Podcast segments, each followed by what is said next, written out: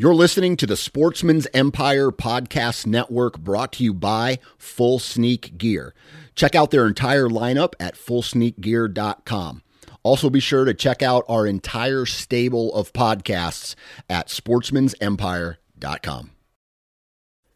Fully Loaded Chew is tobacco-free, long cut, and pouches that gives you the same pack, dip, spit, and buzz that you're used to without tobacco. Fully Loaded Chew comes in 9 flavors and is made with all food-grade ingredients and tobacco-free nicotine, the purest form of nicotine there is. To give us a try, head on over to fullyloadedchew.com for a $1 can of chew with free shipping when you enter the code OUTDOOR1. OUTDOOR, and the number 1. Lastly, many outdoorsmen are trying to quit tobacco altogether, and Fully Loaded Chew may be that first step. For more information on our product line, visit fullyloadedchew.com. In today's podcast, trail cameras are the topic, specifically summer strategies on public land. It seems like much of the info I hear on summer trail cam strategies focuses around putting them in high visibility areas, say along field edges, fence rows, next to mineral licks or salt blocks. Well, what if you don't have access to agriculture? What if minerals or other feed is illegal on the land that you hunt? What if you're afraid of theft in high traffic areas? Well, today I'm going to outline some alternative strategies that I'll be employing throughout the summer to try and inventory several different pieces of public across multiple states to try and get a good preparation for the upcoming season. So hopefully a little bit of a different spin than the normal summer trail camera strategy discussions. And before we dive in, I have a quick message about Spartan Forge. Spartan Forge is a service which gives you deer movement prediction based on machine learning. What does that mean and how does it work? Well, in a nutshell, years worth of data, primarily from collared deer studies across the country, is fed into what's called a neural network. Essentially, it's computers that analyze the data and look for patterns. Those patterns might be increased or decreased movement based on rain, humidity, wind speed, temperatures, or a variety of other factors. Those factors might impact deer differently based on what region of the country it's taken from, and the computers don't really care why deer move more or less on certain conditions. They just recognize what happens and then apply those patterns to future outcomes for general deer movement. Spartan Forge is currently web-based, but an application is currently in the works, will be beta tested shortly, and likely will be released close to the hunting season. Use the code DIY for a discount on a Spartan Forge membership.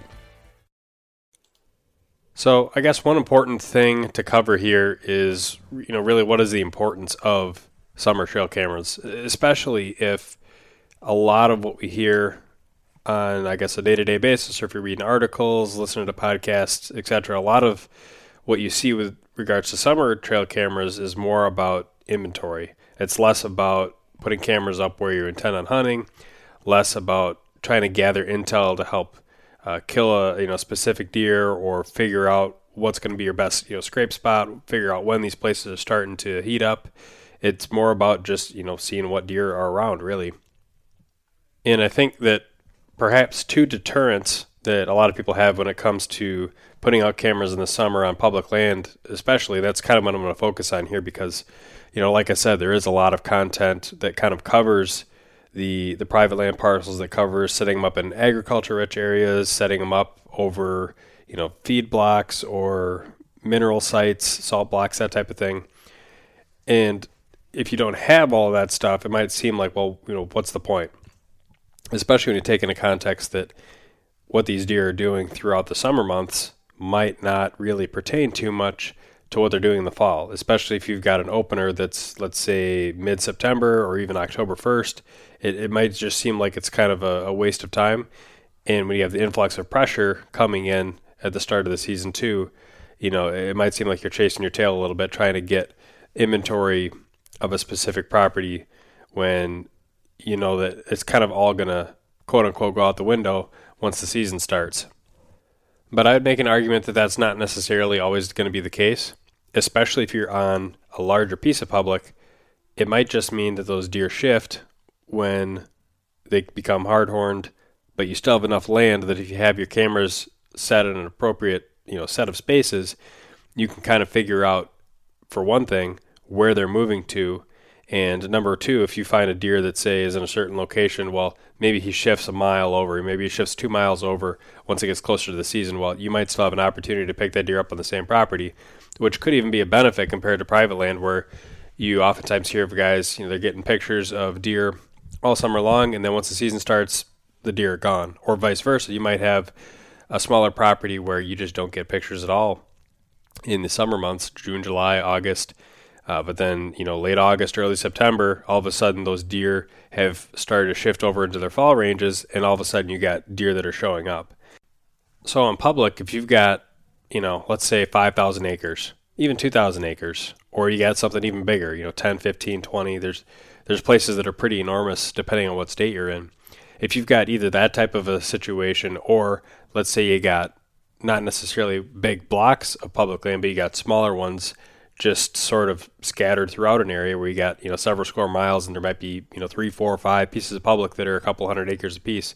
If you have even just a smaller amount of cameras in those areas, you might be able to, number one, learn enough during the summer months that even if the deer do shift, you still know that you're in the, you know, general vicinity, you're in the right ballpark. I have heard in places like the Dakotas where you have just smaller pockets of public, when deer shift to go to their fall range, they can go quite far, like, you know, several miles. I've even, I was talking to a guy just a few weeks ago. He was saying that he's seen deer move up to, you know, 6, 7 miles between when they're hanging out in velvet and where they end up doing their fall range activity. So that's definitely quite a distance. So you have to keep that in consideration. But for the most part, the shift isn't quite that extreme.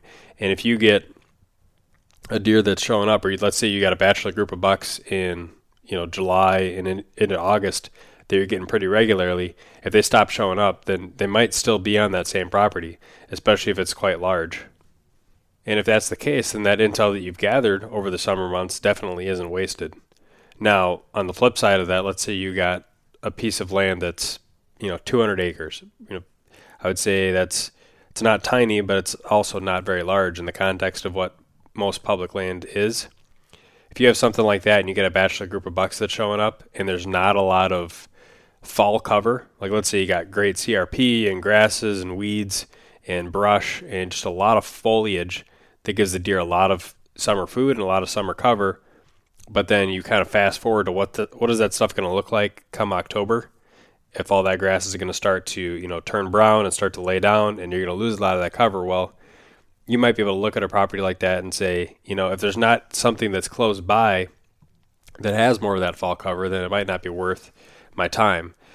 I've got bigger pieces in Wisconsin, for example, that has a little bit of everything. They have areas where you have, you know, clear cuts, logging, and you're getting a lot of good summer cover, a lot of good summer food. And there's even some areas where you got nearby crops, soybean fields, corn fields, you name it, or even out in the Dakotas would be kind of a similar story. But I also know that on those same properties, both from just looking at the maps and just historical evidence, that those deer are going to shift into areas that are on that same piece of ground. Well, then I know for sure that there's going to be a big advantage of me putting those cameras out in the summer months just to kind of see what's around. The trick is knowing where they're going to show up in the fall months, and then also knowing kind of where to put those cameras in the summer months to be able to get as much intel as you could. One other advantage I think you get with some of these really big properties, if there's not a lot of agriculture around, is that you're going to be less impacted by things like crop rotation, right? In farm country, that's a big consideration of knowing where those deer are going to show up in any given year, if it's corn one year, beans the next year. In bigger woods, the cover and also the food is going to be a little bit more consistent year to year. So especially if you can figure out a pattern one year, well, there's a good chance you can kind of leverage that knowledge the next year and even, you know, tweak it a little bit to try and improve more and more. But certainly I think from that perspective, there's definitely some advantages. I mean, think back to the podcast that I did with Todd Havel and how he mentioned that year after year, especially the mature bucks, it was almost like the more mature they got, it seemed like in his observations, they became more and more consistent in their year after year patterns. And so, yeah, definitely you got a great opportunity here. So we've covered the why. Now let's talk a little bit about kind of the best places to put cameras. And from what I see in hunting some of these, I guess I'll talk about bigger woods areas. I'll also talk about some of the hill country areas hill country specifically because a lot of the turkey hunting I do in late May is in hillier country, and the forest is really dense. There's some ag in certain areas, but then also other areas where it's literally just, you know, big hills and bluffs and not really a whole bunch in terms of more wide open spaces that you might traditionally think about putting a camera in the summertime. And one of the things that really stands out to me this time of year, being, you know, basically beginning of June, late May, if you go out and walk in the woods, the deer just seem to be really visible. A lot of times, mostly does, and I think that has a lot to do with the fact that they've, you know, just recently had their fawns, but spend enough time walking around and you'll definitely see quite a few bucks in the woods as well. And so that can be a really good starting point to start looking for exactly where you're going to be able to place those cameras. I would say that probably one of my favorite places to put cameras, and it's evolved a little bit over time, but it seems like when I put them over more of your primary community scrape type areas, it just seems like I always have really good results with getting not only just deer pictures in general, but a lot of different deer that show up on those particular locations. Whereas if I put them in more funnel type locations, I might only be getting, you know, certain deer that are going through there.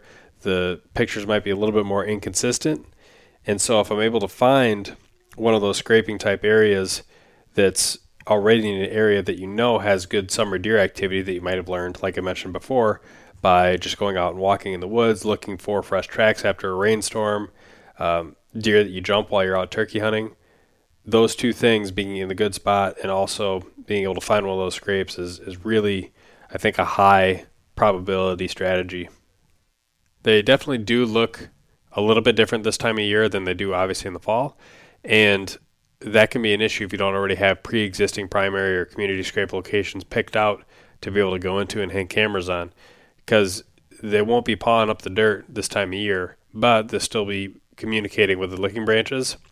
And it can be pretty easy to walk right past one of those scrapes this time of year because you got green foliage up, the dirt isn't as kicked around, but a dead giveaway is going to be those licking branches. So keep your eyes peeled, and if you're in an area where it seems like it would make sense for there to be a primary scrape, just keep your eyes peeled. And if you see an area where it's like, man, is that a scrape or is it not? Look for the licking branches, and that'll be your dead giveaway. The more worn and tattered those things are, the better. And I guess on this topic too, that podcast with Troy Pottinger, I mean, that's basically what he does during the summer months to get inventory is he puts those cameras on scrapes, either real ones, I shouldn't say real ones, natural ones, or mock scrapes that he's actually put out there himself.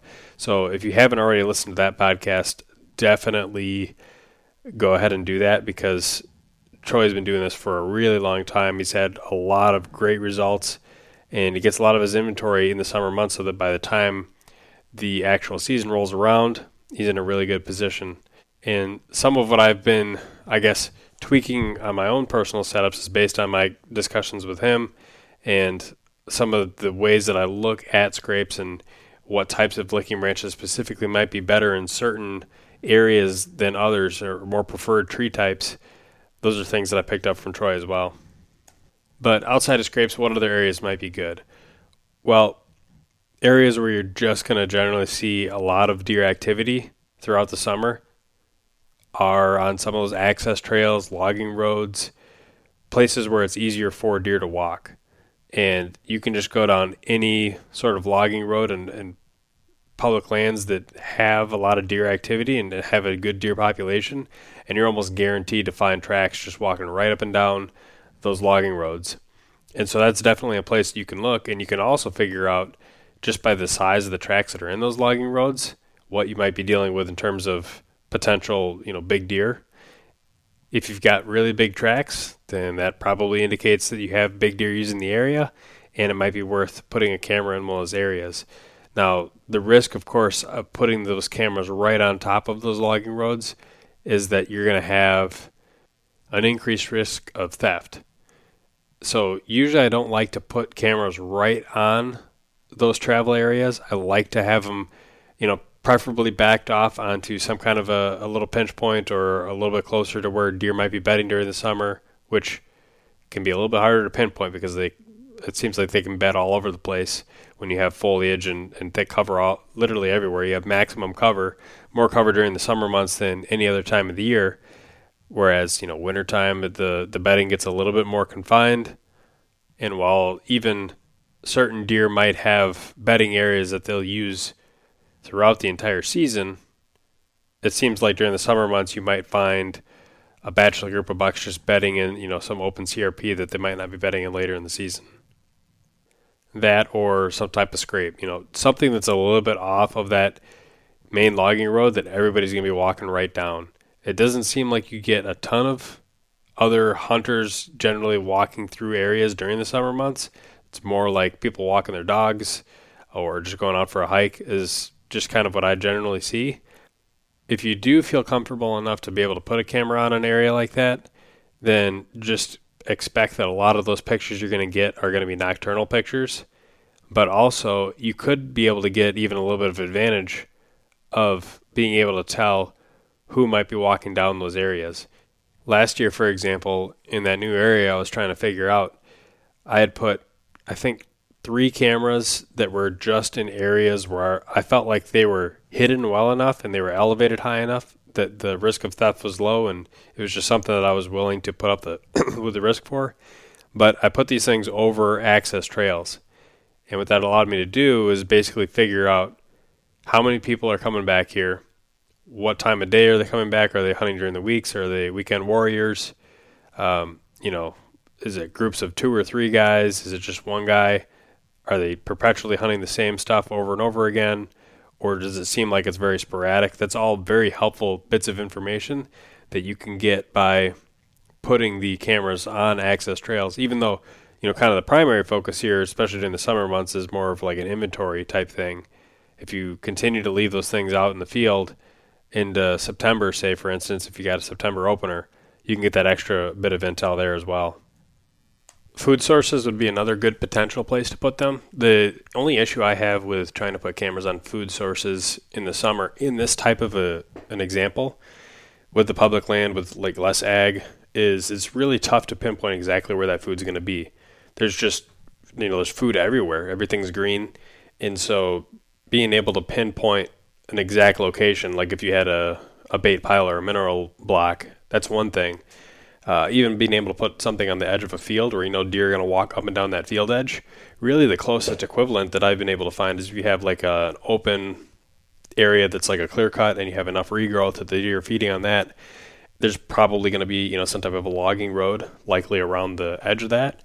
And that might be your equivalent of like a field edge.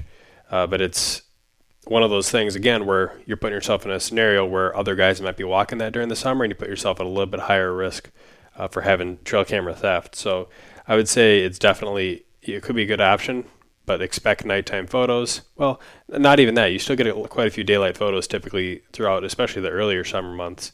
So that probably wouldn't be the biggest concern. But yeah, it's just one of those things you have to weigh what's going to be, you know, the advantage of that type of a spot versus what are the potential drawbacks. And if you had an area that was a little bit further back from one of those actual food sources, that might be preferable. You do seem to generally not have as many issues with false triggers on some of those more open areas as compared to when you have them in the woods themselves. Other places that I would definitely say are good for putting cameras during the summer months would be either on very discrete water sources, and also if you have some type of a really tight pinch point or funnel. And it might not be the exact same funnel that you have during like the rut, but if you're able to find, again, an area where you know the deer are feeding because there's food available in that area, and you have kind of an idea of where you're seeing fresh tracks, maybe where you've jumped or seen deer just walking around as you're putting time in the woods, then being able to find pinch points specifically within that general travel area can be a good place to look. And combine that with water, too. If you have some type of a ditch or a little creek that deer are crossing in a certain location, that, again, gives you a good place to go and check to look for some of those fresher tracks and depressions in the mud where it starts to get a little bit softer ground. The edge of a pond or lake or even like a river could all be good. Like, for example, when we go out to North Dakota, there's a lot of potential good pinch point type locations and good water locations where you have sometimes these agricultural areas and you might have, you know, little potholes of water that I imagine at some point probably made their way into the ground from some of the farmers, just trying to get those concentrated water sources for maybe some of their animals. But you definitely go into those types of spots and you can see deer tracks all around them. So those can be good places to hang a camera. Again, you know, high visibility area, so you're a little bit higher risk there for theft if it's a high human use area as well. But even like some of those creeks and drainages, the more, especially if you got like steep banks or something that can really kind of corral that deer movement. Lake edge would be another example, something that's a little bit bigger than a pond, a little bit harder to pinpoint, but still creates an edge in and of itself because the deer are not as likely to actually go swim across that lake as opposed to just sort of traveling the edges. Same is somewhat true of, you know, creeks and rivers. If you can, especially if you have a steep bank, just kind of walk the edges and you can find where some of those cut into the bank locations are to be able to go and cross. You can find fresh tracks usually in those types of areas, and they can be a good spot to put a camera. Now, what I do tend to see is that it's not, you don't get quite the full experience of being able to see oftentimes all of the deer that are using an area like you would in, say, like a community scrape type of an area. When you have just these really discrete funnels, or, well, I guess water sources is probably a step above just a straight up funnel. But I'll give you an example. In Wisconsin last year, I ran a trail camera in an area that was somewhat new, and this was hilly country. So it was, you know, steep bluffs, cuts. There were some scrapes in that area. I did put a camera on one of them. Unfortunately, the camera did not work, did not get the pictures I was hoping for. But I had other cameras in like a bluff gap. You know, bluff gap would be something that's, you have a vertical face of rock, and up above that you get the flat where the deer are, you know, traveling and using that area up top.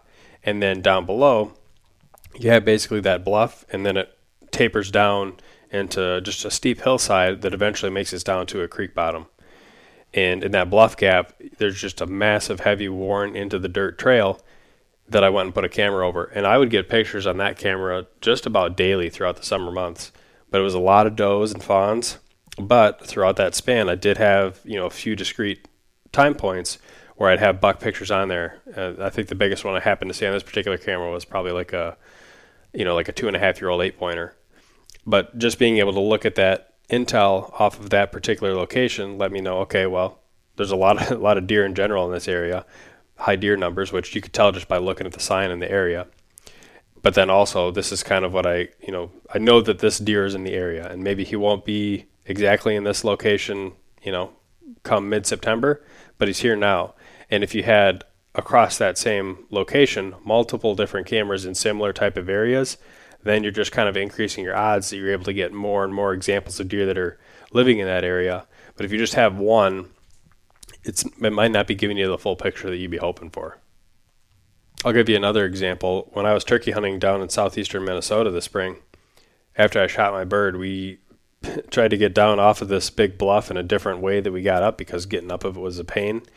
And we're hoping it might be a little bit easier to go, kind of drop down the backside of the bluff and make a big loop around this huge point and then work through a drainage and then back up another bluff to get back to our truck. And there was deer beds all over the place on this hillside. It's very thick. It had a lot of buckthorn, so good cover.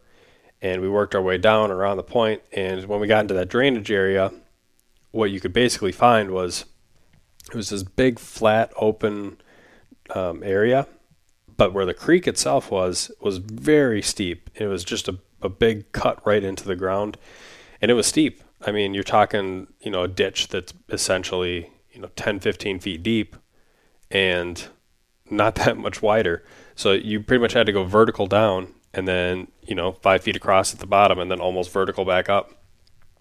But if you kind of followed along that path, there was two things that we found. Number one was we found an area where there was a lot of like rushes and sort of cane in this bottom area. And we almost passed it at first, but there was a big community style scrape in that area. And the only reason we ever really actually saw it was because we found a couple of morels. And as we were picking those morels, I was like, man, this looks kind of like a scrape. I look up, and sure enough, there's a big, you know, hanging licking branch. It looks like it's had several years worth of use. Definitely a great area. We kind of looked around that a little bit more, found a couple of beds in that low area around those reeds and canes and things like that. and it wasn't that far from the ditch, and you looked around and you could see like, okay, this point kind of drops down this direction, this point kind of drops down this direction. It was just a textbook example of what could be a great thermal hub in that type of a habitat. And so that would be a great spot to be able to put a camera. There's no cell service at all in this location. Once you get into the valleys, it seems like you have zero cell service, and sometimes when you're up on top, you got like maybe one bar. That's just kind of the way it was down there. And that means that cell cameras are a no-go in that area, but putting normal cameras would be fine. The one thing that would make that more efficient, though, being able to put cameras in those bottom areas and actually being able to check them efficiently, would be if you had bottom access. Right, in this location, we had top access. We would have had to basically drop down into there to be able to check and then go back up, which isn't the end of the world, but for being able to minimize scent, it'd be much more preferable to be able to park at the bottom, walk up that creek drainage a ways, get to that camera, check it, and then get back out. There was also areas as we continued to walk along that sort of drainage ditch where there were just ultra obvious deer trails crossing in certain locations, because it couldn't just cross anywhere, right? You had to have somewhat of either a little bit more gradual slope to get down and up, or there just had to be some spot where it almost seemed like in certain locations the deer just decided one day, like, okay, we're going to cross here, and they just forged their way across, down and up, and then they cross, you know, the same location, because it doesn't look that that shallow, looks just as steep as anywhere else, but that's where the trail is. And the only way that we could find that was ultimately just by walking up and down the edge of that ditch. But when you find the trails, they're pretty obvious. So in that type of a scenario, if I had multiple cameras, maybe I'd put one at the scrape location and also one at some of those ditches. I mean, this is big land, so you could put out, you know, 2-3 cameras at a certain drainage to be able to monitor a different number of those types of crossings in that ditch. But if I only was able to put one camera, I'd probably put it over the scrape, just because that would, I feel like, maximize my opportunity that I'm getting a better selection of the deer that are in the area, being able to hit that, versus, like I had mentioned before, some of those ditch crossings or bluff gaps or other funnel types, you might just be getting a smaller subset. Now, the unfortunate thing about that Minnesota spot is I'm not going to be able to put any cameras there anyway, because that area, like many of the places that I hunt in Minnesota, you're actually not allowed to leave trail cameras out in the woods on public land. You can technically put them out in some places, but not after 24 hours or not overnight. Little rules like that just really don't make it practical to actually use trail cameras, kind of, you know, take away the whole point of having them out in the woods if you can't leave them out overnight. But the example prior in that bluff gap spot was a Wisconsin example, and a lot of the other things I've talked about in terms of like clear cuts or some of these scrapes and flatter type areas, those are very typical of what I see in Wisconsin now as well. So that gives you kind of an idea of how I'm going to spread those cameras out in terms of like size and just how densely I'm going to be putting trail cameras in some of these areas. It just really depends, right? Like if it was a bluff or hill country type area, you know, maybe I'm taking a page out of Troy Pottinger's book, and maybe, you know, out of every drainage, I've got one really good scrape location. And if it's, you know, 5 or 6 drainage area, maybe I start with, you know, 5 or 6 cameras to cover those, and then just kind of add to it as you would see fit. But that might give a decent enough opportunity that you're seeing a lot of what that area has to offer. Now, get into more of that flatter big woods country, and then it becomes a little bit less easy to determine the number of cameras, because you might be able to walk through an area like that. There were some that we scouted this spring, and we'd cover, you know, 10 plus miles in a day and maybe find one good scrape location. There were other areas where you'd walk basically that same 10 plus miles and you might find 50, 60, 100 scrapes. And then you have to really be able to tell, you know, which are the ones that are going to be more of that community style use. And I definitely don't feel like I'm an expert at that yet, but I certainly have seemed to get a lot better. Some of the cameras, especially that I was, you know, monitoring last year, were on areas that I would consider to be community style scrapes. And you could definitely tell that you were getting just a variety of deer that would hit those. They weren't scrapes that were on logging roads. They weren't scrapes that were on the edges of clear cuts or anything like that. They're typically, you know, tucked back into areas that were thick. They had a lot of bedding all around them. And if I had to describe finding one, in almost every scenario, it's almost like you're following along this dense, deer trail cutting through an area, and you got lots of bedding around you, and all of a sudden you just come upon this, magical looking scrape, and maybe then you find another one. Maybe there's 3-4 scrapes in a tight little area. Maybe it's one bigger scrape, but there's a lot of deer sign that all of these scrapes have, great licking branch with heavy use. And it just starts to make sense when you sit there and you look around, you think about how do the thermals play into this area? Where are the bedding locations in and around this area? They're the type of spots where you wouldn't want to, you'd feel guilty kind of going in and checking those things over and over again, simply because you just don't want to ruin it almost. So in some of those areas, they're definitely more ideal from my perspective to be, putting the cell camera there if I can, just so that I don't have to go back in there and disturb those areas. And I can just, set it once in the summer and then just sort of monitor as the summer goes on.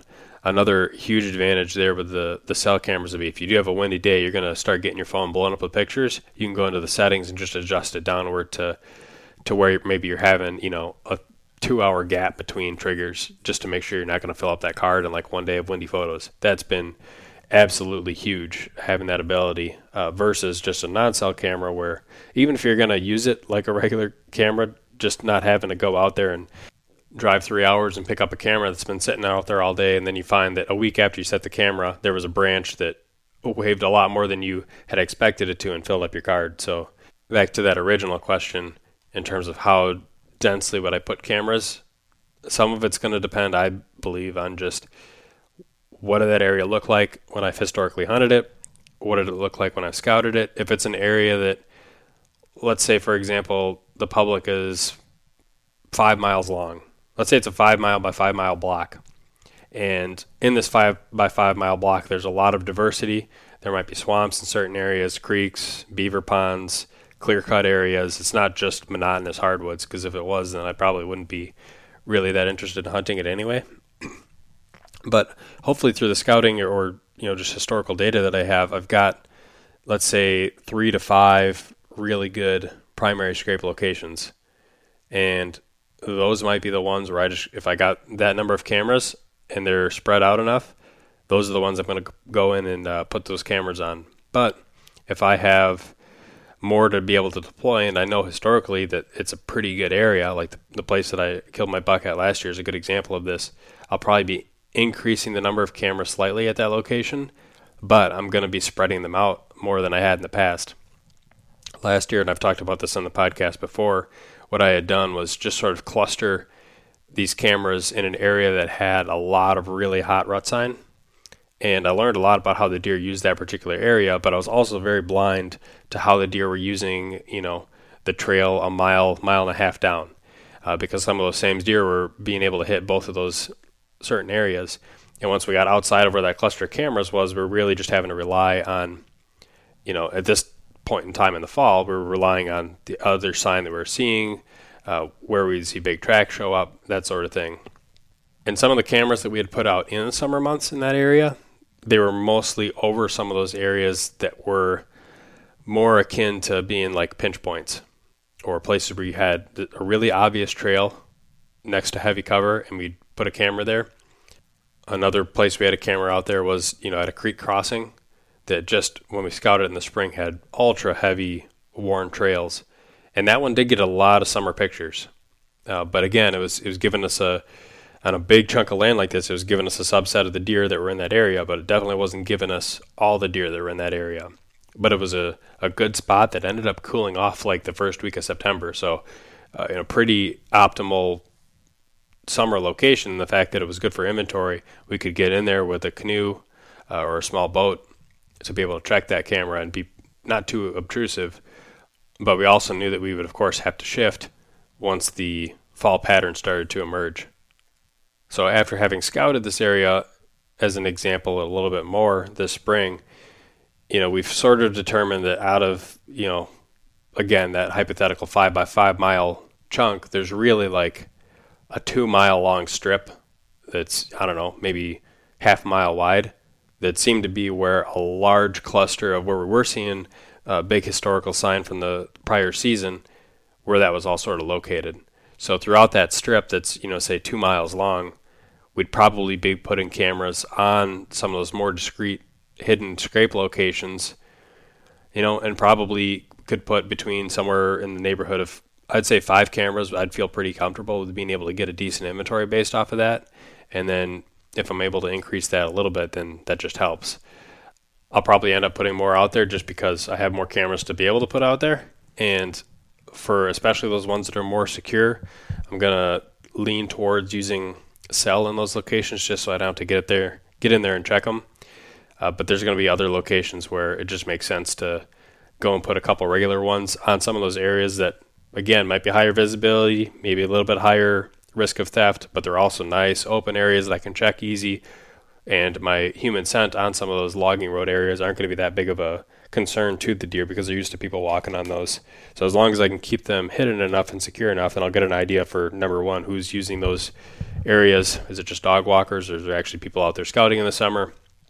And number two, get a decent idea of what deer are using that area. So it's a mixture of both, but definitely more scrape heavy for how I'll be using these cameras in the fall. And for areas that are more, I guess, hilly, because there are a few in Wisconsin as well, that I'll be dropping a couple of cameras just to kind of monitor throughout the summer as well and just see what's out there again. It'll be very similar to that example that I talked about in the Minnesota hunt for turkeys, where we found that area that had really good bottom access and the ability to be able to put cameras in some of those thermal hub type scrape locations as well as the ditch crossings. We have a couple of spots like that that we found that we can get into on the lower side of these hills from river access or creek access, and then just be able to kind of drop in and check some of these normal cameras that aren't going to be able to have cell service anyway, and be fairly unobtrusive as we go in and check those. So that's really kind of the combination of the strategy there. I'm not sure. I probably won't be able to have time, I don't think, to make a trip out to North Dakota to drop a couple cameras there. But that's also something that I've wanted to do and just haven't had the opportunity to do yet. And I think by picking some of those, key locations, and out there, there's not as much human pressure in certain areas. So being able to put a camera on a scrape line basically on the edge of, a wheat field or something.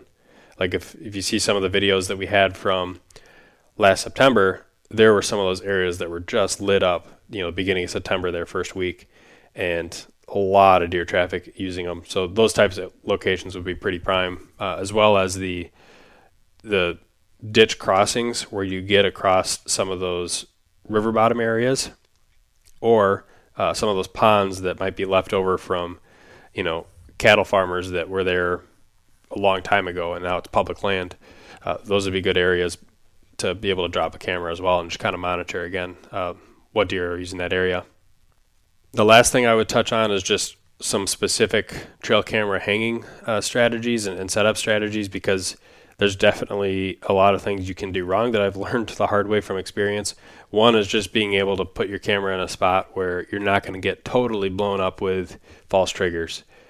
It's something that's just pretty tough to avoid when you're putting cameras in wooded, timbered areas as opposed to field edges. But some things that can help are, number one, if you're able to raise that camera up a little bit and be able to angle it down, especially if you have an area that's a little bit more open, like you have maybe, or the canopy is thicker, it's a little bit more mature hardwoods, but you got a ditch crossing there. And so there's not a whole lot of weeds or ferns, or just more kind of leaf litter on the ground. Then that's going to be a little bit safer of a spot to be able to hang that camera.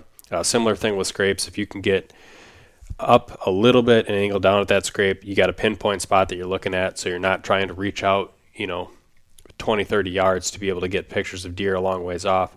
You can use that to your advantage, but you really got to make sure that some of those smaller branches around the cameras that you're placing, just take your hand and flex them and just shake them around and see how far they can bend, because what I've noticed is I might have a camera that I put and it seems like there's no branch within 2-3 feet of the line of sight of the camera.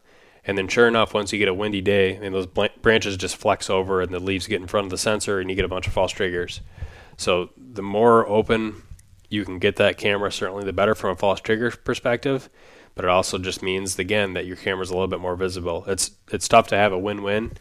If you do put the cameras at ground level, Again, I feel like they're a little bit easier to spot. Using paracord as opposed to a strap is going to help that camera remain more undetected. Other things that can make a difference for how you're going to be hanging those trail cameras is think about the direction of the deer travel. A common mistake would be putting cameras so that they're looking right down the trail. Those sensors work best when you have sort of left to right movement going across the center horizon line of that sensor. And so if you're able to put a camera on a trail, if you're having deer go from left to right or right to left, right through kind of the middle of where that camera would be, that would be our ideal case scenario. Or if you got that camera at a scrape location, trying to put it in such a way that the trail leading up to the scrape is coming in from the left or it's coming in from the right, as opposed to coming up from the bottom or coming up from the top of the screen. Those are going to help out with just kind of how the cameras are designed to work in general. Also, ants can be a big problem during the summer months putting the cameras out, and they can pretty much destroy a camera. And Exodus has a video on this on their YouTube channel that I got this tip from, but I'll pass it on to you guys. So make sure to go ahead and check out that Exodus YouTube channel, because they have not just this tip, but I mean, they got a lot of actually really helpful videos on how trail cameras work, how to get the best out of them, what some of the differences are between, you know, certain methods or models, and why certain cameras are designed to work one way versus another, and what some of the pros or cons are. So they get a lot of really great content to go check out. But in terms of the ants specifically, you know, what the recommendation here would be is if you have permethrin, you know, the same type of stuff that you use for treating your clothing to keep the ticks off, you can spray the tree just beneath the camera and just above the camera, basically a full circumference, to try and mark that tree so that any ants crawling up the tree would have a level of deterrence that would prevent them from, you know, wanting to crawl up to actually where your camera is. The other thing that the Exodus guys have done in certain scenarios, if it's a set and forget it type of a camera, putting some of those little granules, the ant killer type stuff, inside the housing of the trail camera can help out as well. I've definitely had cameras that have had ant issues in the past, so those are definitely tips that I'll be utilizing on my own trail cameras this summer. I also feel like you might be at a little bit bigger risk of the deer seeing the camera if it's not like a dark flash or something like that, or if your camera makes a little bit of noise. I'm not typically huge on scent control type stuff, but a couple of scent related things that I'll probably be using more this year just to kind of evaluate. Number one, especially in the summer, it's hot, and it just seems like it's a good likelihood that by the time you put cameras up, you're sweating, and you got, you know, it just feels like your scent's rolling off of you. So perhaps wearing gloves is something I might do just to kind of, again, cut down a little bit. I'm not going to be able to eliminate the scent that's on the camera, but if I can make it so that the deer start or stop acting skittish within a few days as opposed to like a week plus, then that would be an advantage. So being able to use gloves to be able to hang those cameras, I think, is going to be a pretty easy thing that could probably only help, not hurt. And then also, after putting those cameras up, spraying it down with just like a scent killer type spray. I don't have any sort of data to prove that makes much of a difference, but again, it's one of those things where those bottles are pretty cheap, and for this type of a use, I figure it probably can't hurt that much. The other scent-related thing that I'll be testing out this summer, and again, this was kind of a byproduct of the discussion with Troy, was to just try in some of these scrape areas using some synthetic scents. And in Wisconsin, you can't use bait stations or mineral blocks or things like that in certain counties. It really just depends on where you're at, but you can use, you know, liquid synthetic scents, and there's like an amount requirement, like it has to be less than a certain number of ounces, which is going to be pretty easy to stay within that limit. So I ended up picking up a few of the bottles of the stuff that Troy uses. The company's called Buck Fever Synthetics. I paid for it full price. I'll test it out in some areas with the scents. I'll try other areas where it's just kind of the natural scrapes that are set up. Obviously, if it's a mock scrape, then that's one thing you definitely benefit from putting the scent out. But for areas that are already established, there's already some of that scent out there. So by putting the additional scent out, you're effectively just adding potential profiles to it that the deer may want to check out. There's also on the, you know, the urine side of things that you'd be, you know, like pouring into the dirt. There's, I guess, some, I've read things that say that once you're past like a certain time frame, which is not very long, that most of that scent turns into your like basic ammonium and becomes indistinguishable, you know, one species to another, let alone one deer to another. But certain other scents that would show up on like the licking branches, you know, the preorbital glands type scents, I mean, those should be a little bit higher odds for that type of a thing, just because, I mean, again, those scrapes are being used for that use. The deer biologically are using those areas as communication hubs, and they're using their scent as one of those methods of communication. So, like I said, I'll be testing it out on some spots and leaving it out of others, and I should be able to give an update on whether or not that seems to be either helping or hurting or no difference. So I hope this trail camera summer strategy video is a little bit different than what you might be used to. Hope you enjoyed it. Maybe picked up a tip or two or things that might be worth trying. You know, in addition, if you guys have some really successful strategies that you've been able to employ on areas that might not have, again, the typical, you know, private land, mineral block, agriculture type areas that you'd put cameras, I'm definitely open and willing to learn about some of the techniques that have worked for you. So feel free to shoot me a message if you have anything that's worked particularly well that I haven't covered in this podcast. That'll do it for this episode. As always, make sure to follow the Sportsman's Nation on Facebook, Instagram, and YouTube. Leave us a review on iTunes. And if you're looking for additional content, subscribe to DIY Sportsman. And with that, thanks for listening.